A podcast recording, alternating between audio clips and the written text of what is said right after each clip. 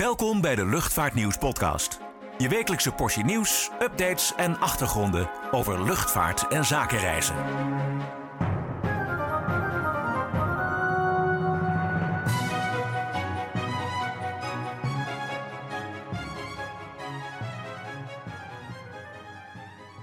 Hallo en welkom bij weer een nieuwe Luchtvaartnieuws podcast.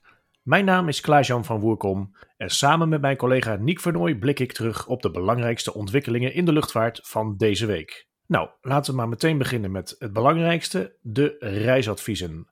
Want per vandaag zijn de Canarische eilanden, de Balearen, zoals ook Mallorca, eh, Cyprus en heel Portugal op oranje gezet door het ministerie van Buitenlandse Zaken. Heerlijk, zo tijdens het hoogseizoen. Ja, het is echt een ramp voor de reisbranche en de luchtvaartsector natuurlijk. De vakantieplannen van tienduizenden Nederlanders kunnen de prullenbak in. En het gedoe met omboekingen en terugbetalingen begint eigenlijk weer van vooraf aan. Ja, precies. Want zijn er eigenlijk nog wel landen waar we wel uh, terecht kunnen? Ja, ik heb het kaartje hier even voor me. We mogen in principe naar heel veel landen ten oosten en ten zuidoosten van Nederland. Zoals Duitsland, Polen, Hongarije uh, en het grootste deel van Italië. Maar je hebt dan wel soms te maken met toelatingseisen. Zo moet je als je naar Italië gaat een coronabewijs meenemen, een digital uh, passenger locator form kunnen laten zien of aantonen dat je gevaccineerd bent. Uh, of daarnaast een coronatest hebt gedaan of hersteld bent van corona. Uh, ja, een heel gedoe dus. Ja, logisch dat het ook voor veel onrust zorgt onder vakantiegangers. Ja, het is lastig om te voorspellen waar je allemaal nog heen mag straks. Zeker aangezien Nederland op rood is gezet door de Europese gezondheidsorganisatie ECDC. Niet te verwarren met de bekende rockband eh, trouwens. Nee, nee, precies. Ja, touroperators en uh, luchtvaartmaatschappijen die balen uiteraard als een uh, stekker hè, als, je het, uh, als je het zo hoort. Want ja, dat, dat, wat, wat, moet je hier nou mee aan met deze situatie? Ja, je hoort inderdaad veel frustratie over het zwabberende overheidsbeleid. Er is, er is geen pijl op te trekken eigenlijk. Het lijkt of, of de reisregels elke week kunnen veranderen. En daar kun je als reisbranche niet op inspelen. En als consument weet je ook niet waar je aan toe bent. Nee, en ook voor eh, de luchtvaartsector is het lastig. Want uh, ja, de afgelopen weken uh, zette iedereen vol in op Spanje en Portugal. Als je zo de persberichten las. Er werden continu nieuwe lijndiensten aangekondigd. vooral ook naar de Canarische eilanden en naar Ibiza en naar Mallorca. Ehm, ja, wat betekenen die aangescherpte reisadviezen nu? Ja, je ziet dat touroperators veel reizen moeten annuleren en naar alternatieven op zoek moeten. Ja, Griekenland is nu bijvoorbeeld nog wel geel, dus daar wordt veel op ingezet. En de Antillen, maar daar gelden nu ook strengere inreisregels. En de vraag is wel hoe lang het nog kan, gezien het huidige overheidsbeleid. Niet echt een ontspannen manier van op vakantie gaan dus. Nee, dan, uh, dan toch maar met de auto op pad zou je denken. Dan kun je in elk geval nog naar huis rijden als het zou moeten. Uh, aan de andere kant, ook Frankrijk dreigt lastig te worden. Dus ik denk dat veel mensen opnieuw gaan kiezen voor vakantie in eigen land deze zomer. Ja, behalve jij, want jij gaat een maand naar Ecuador. Ja, klopt. Is weliswaar ook oranje gekleurd, maar het aantal geregistreerde positieve coronagevallen ligt daar op dit moment een stuk lager dan hier. Ja, en als uh, gevaccineerde of geteste Nederlander mag je daar wel gewoon naar binnen. En hopelijk straks ook weer terug. Ja, precies. Nou goed, je kan voor de zekerheid je podcastmicrofoon uh, meenemen. Mocht je daar nog maanden vastzitten, dan uh, kunnen we dit gewoon uh, blijven doen. Ja, zou kunnen. Ik zal kijken of die in het koffer past, maar ik, ik denk niet dat het nodig zal zijn. Nou, daar, daar hou ik je aan. Goed, verder belangrijk nieuws deze week was de bekendmaking van de Green Deal voorstellen van de Europese Unie. Nou, de plannen die onder leiding van de Europese klimaatgoeroe Frans Timmermans zijn gemaakt komen er vooral op neer dat iedereen die CO2 uitstoot, nou ja, dat doen we eigenlijk allemaal, maar goed, um, daarvoor moeten gaan betalen. En um, dat heeft ook behoorlijke gevolgen voor de luchtvaartsector, om het uh, zachtjes uit te drukken. Ja, ja, de belasting op uh, fossiele kerosine, waar we het vorige week al over hebben gehad, lijkt er te gaan komen. En daarnaast moeten luchtvaartmaatschappijen veel meer gaan betalen voor emissierechten. Op dit moment geldt er daarvoor nog een gedeeltelijke vrijstelling. En daar wil de Europese Commissie van af. En het is de bedoeling dat de sector zich gaat committeren aan het op uh, initiatief van ICAO gecreëerde CO2-reductieplan Corsia. Nou, nou, uh, nou zijn de mogelijkheden voor de luchtvaartsector om de CO2-uitstoot uh, eh, terug te dringen beperkt hè, door de grote afhankelijkheid van fossiele brandstoffen, hè, dus zoals traditionele kerosine. Um, grootschaliger gebruik van Sustainable Aviation Fuel, uh, alhoewel je volgens critici alleen maar Alternative Aviation Fuel uh, mag zeggen, uh, dat wordt gezien als het meest haalbare om de CO2-uitstoot te reduceren. er komt, als het aan de Europese Commissie ligt, daarom een bijmengverplichting voor deze duurzame brandstof. En de hoop is met name gevestigd op synthetische brandstoffen, de zogeheten e-fuels. Ja, een probleem is natuurlijk wel dat de productie van ja, zogeheten duurzame kerosine nog uh, erg laag ligt. Zo rond de 0,1% van alle geproduceerde vliegtuigbrandstof. Maar dat moet in 2030, als het aan de Europese Commissie ligt, stijgen naar 5%. Dus dat komt neer op een stijging van, uh, ja, van 50 keer zoveel binnen een decennium. In 2050 moet het percentage duurzame kerosine gestegen naar 63%. En die grotere schaal die moet uh, tot toe leiden dat, uh, ja, dat de duurzame kerosine qua prijs interessanter worden voor luchtvaartmaatschappijen. Het slechte nieuws voor de consument is daarbij wel dat de Green Deal voorstellen zullen leiden tot een stijging van de ticketprijzen. Dat is eigenlijk onvermijdelijk. Ja, precies. Nou goed, uh, we hadden het er vorige week al over. Ik vermoed niet dat we nou massaal minder gaan vliegen. Maar wat, wat zijn de reacties van de sector eigenlijk? Ja, organisaties als Airlines for Europe en IATA en ook luchtvaartmaatschappijen als KLM zijn eigenlijk wel te spreken over de voorstellen voor eh, verduurzaming. Dus met name het gebruik van duurzame kerosine. De plannen zijn in lijn met de eerder dit jaar door de sector zelf gepresenteerde Roadmap Destination 2050. Uh, en maatregelen die echt helpen om de luchtvaartsector verder te verduurzamen, krijgen ook alle steun. Waarbij het wel van groot belang is, zeggen ze, dat iedereen uh, meedoet en dat een mondiaal gelijk speelveld behouden blijft. En KLM zegt, we moeten verduurzamen en tegelijkertijd zorgen dat we kunnen blijven concurreren met de rest van de wereld.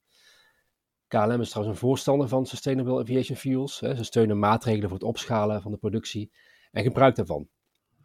Uh, Airlines for Europe, de organisatie waar eigenlijk alle grote Europese luchtvaartmaatschappijen uh, bij zijn aangesloten, hamert erop dat vliegtickets betaalbaar en toegankelijk blijven voor alle burgers. En een introductie van uh, algemene heffingen, zoals een Europese kerosinetax, daar zien ze niks in. Uh, ook volgens KLM resulteert uh, die niet in, direct in een afname van de CO2-uitstoot.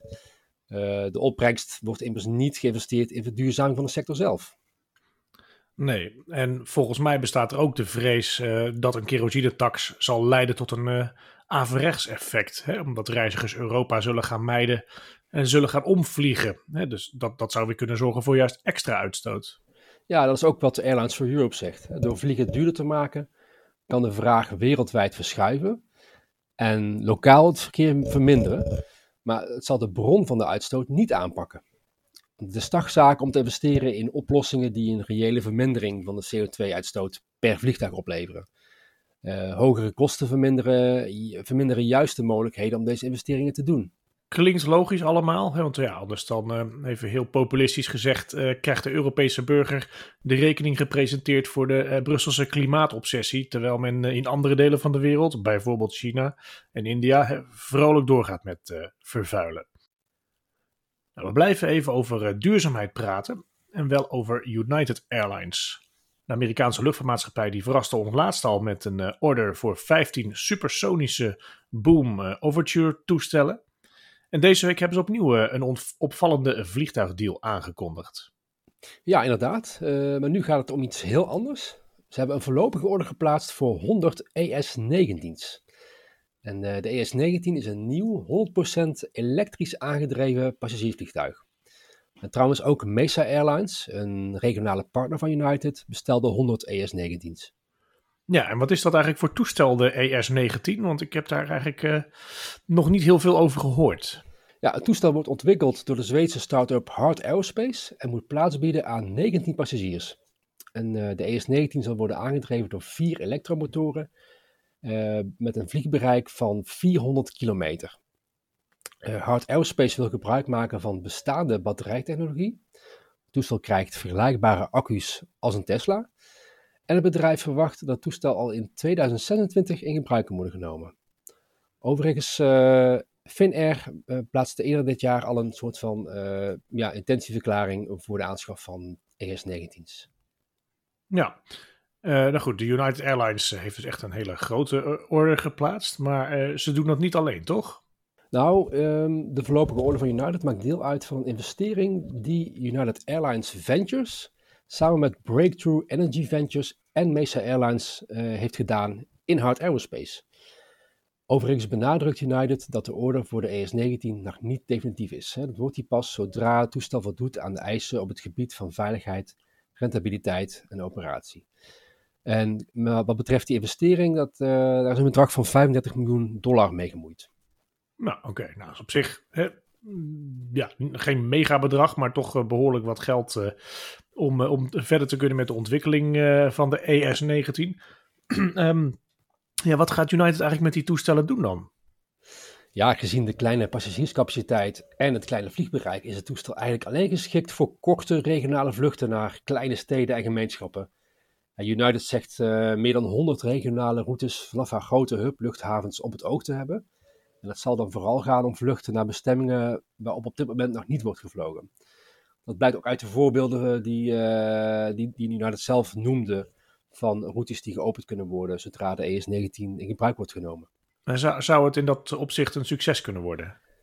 Ja, ik ben heel benieuwd. Het project is nog wel uh, met de nodige vraagtekens omgeven. En los van het feit of een dergelijk nieuw toestel al over vijf jaar in dienst kan worden genomen, is het ook de vraag of grote hubluchthavens nog wel de capaciteit hebben om dit soort langzame kleine toestellen af te handelen.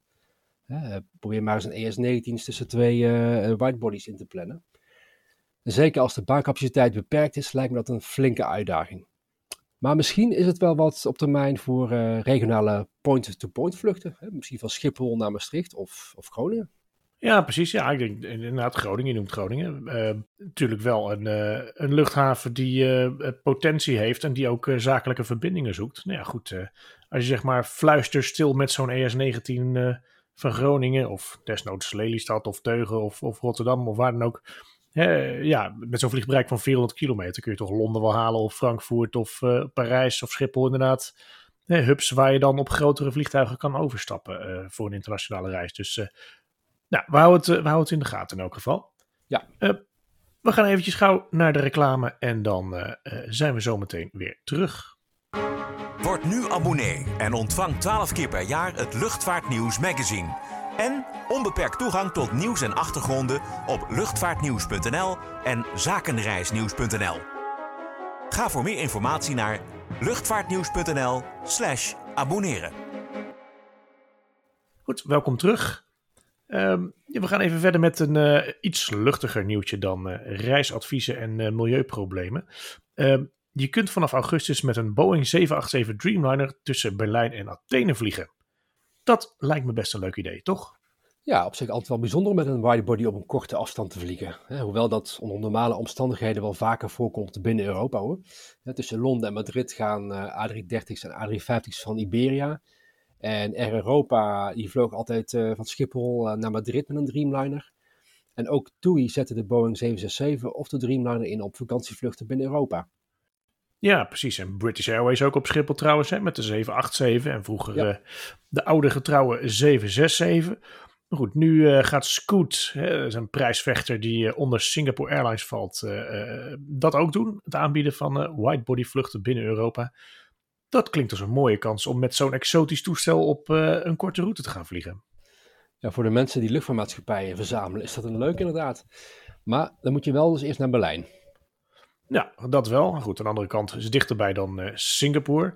En uh, nou goed, Berlijn, dat, uh, dat is ook wel te bevliegen of te betreinen of zelfs met de auto te bereiken. ja, klopt. En aan de andere kant, voor de prijs hoef je het ook niet te doen. Hè. Een enkeltje is al beschikbaar vanaf 50 euro. En dan reis je wel zonder bagage en krijg je geen eten aan boord. En ook geen drinken trouwens. Nee, nou, maakt, uh, maakt voor zo'n stukje niet, uh, niet heel erg uit, denk ik. Een paar dagjes, uh, paar dagjes in Griekenland doorbrengen en dan op de luchthaven nog even een flesje drinken en, en weer terug.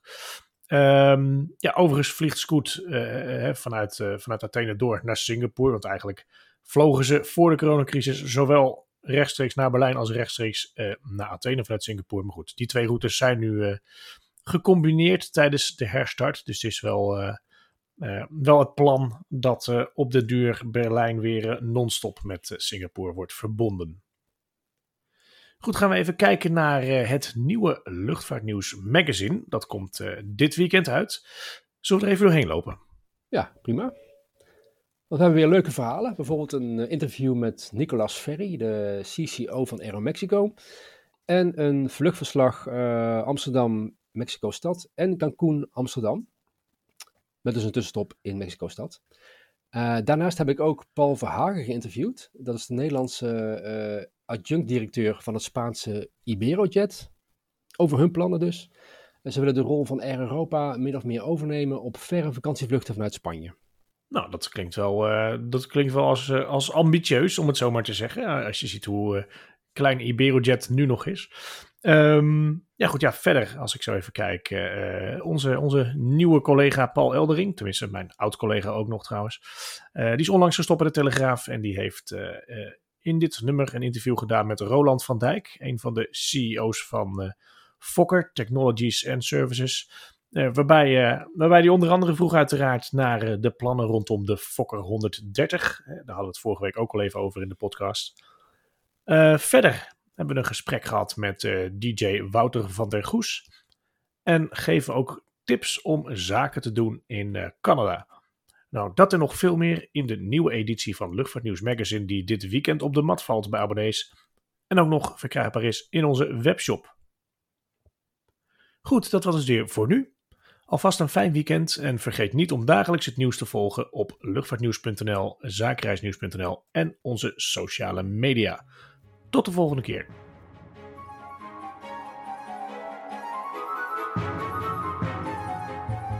Bedankt voor het luisteren naar de Luchtvaartnieuws podcast. Voor opmerkingen, vragen of suggesties, mail ons redactie@luchtvaartnieuws.nl. Een fijne dag en graag tot de volgende podcast.